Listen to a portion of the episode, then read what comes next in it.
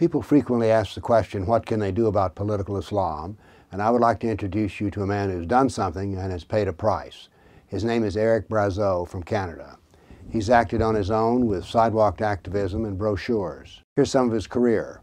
After Benghazi, he printed flyers about the Muhammad, Quran, and Islam, including the Quran's infamous sword verse. This led to hate charges, his car was, and tools were seized, and he spent 13 months in prison. Second event.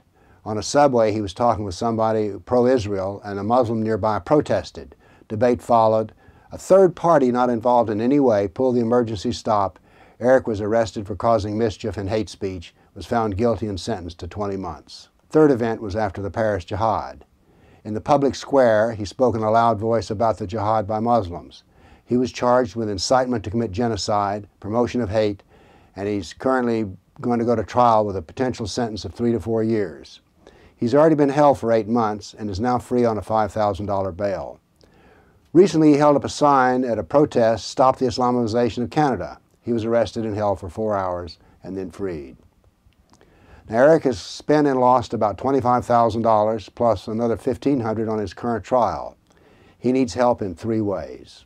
Number one, he needs a donation of money, which you can use PayPal to send to his account, ericbrazau at gmail.com. He also needs a writer to put together his story in a coherent fashion. He needs a web page designer based on what the writer produces.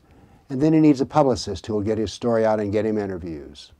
Notice the big picture. It is not Muslims who harm Kafirs who resist Islam. It is the state and apologist. It's not the Muslims, but the state is the main strength of Islam. The apologists are the muscles of Islam. Now, if Eric were a Muslim, he wouldn't have any problems. Muslims use the Quran and the Sunnah of Muhammad to call for killing, hatred, and conquest and get applause. First, he wouldn't have been arrested, and even if he had, he, the money would pour in to defend him. Muslims are very good at helping each other. Now, here's a brief history of his career.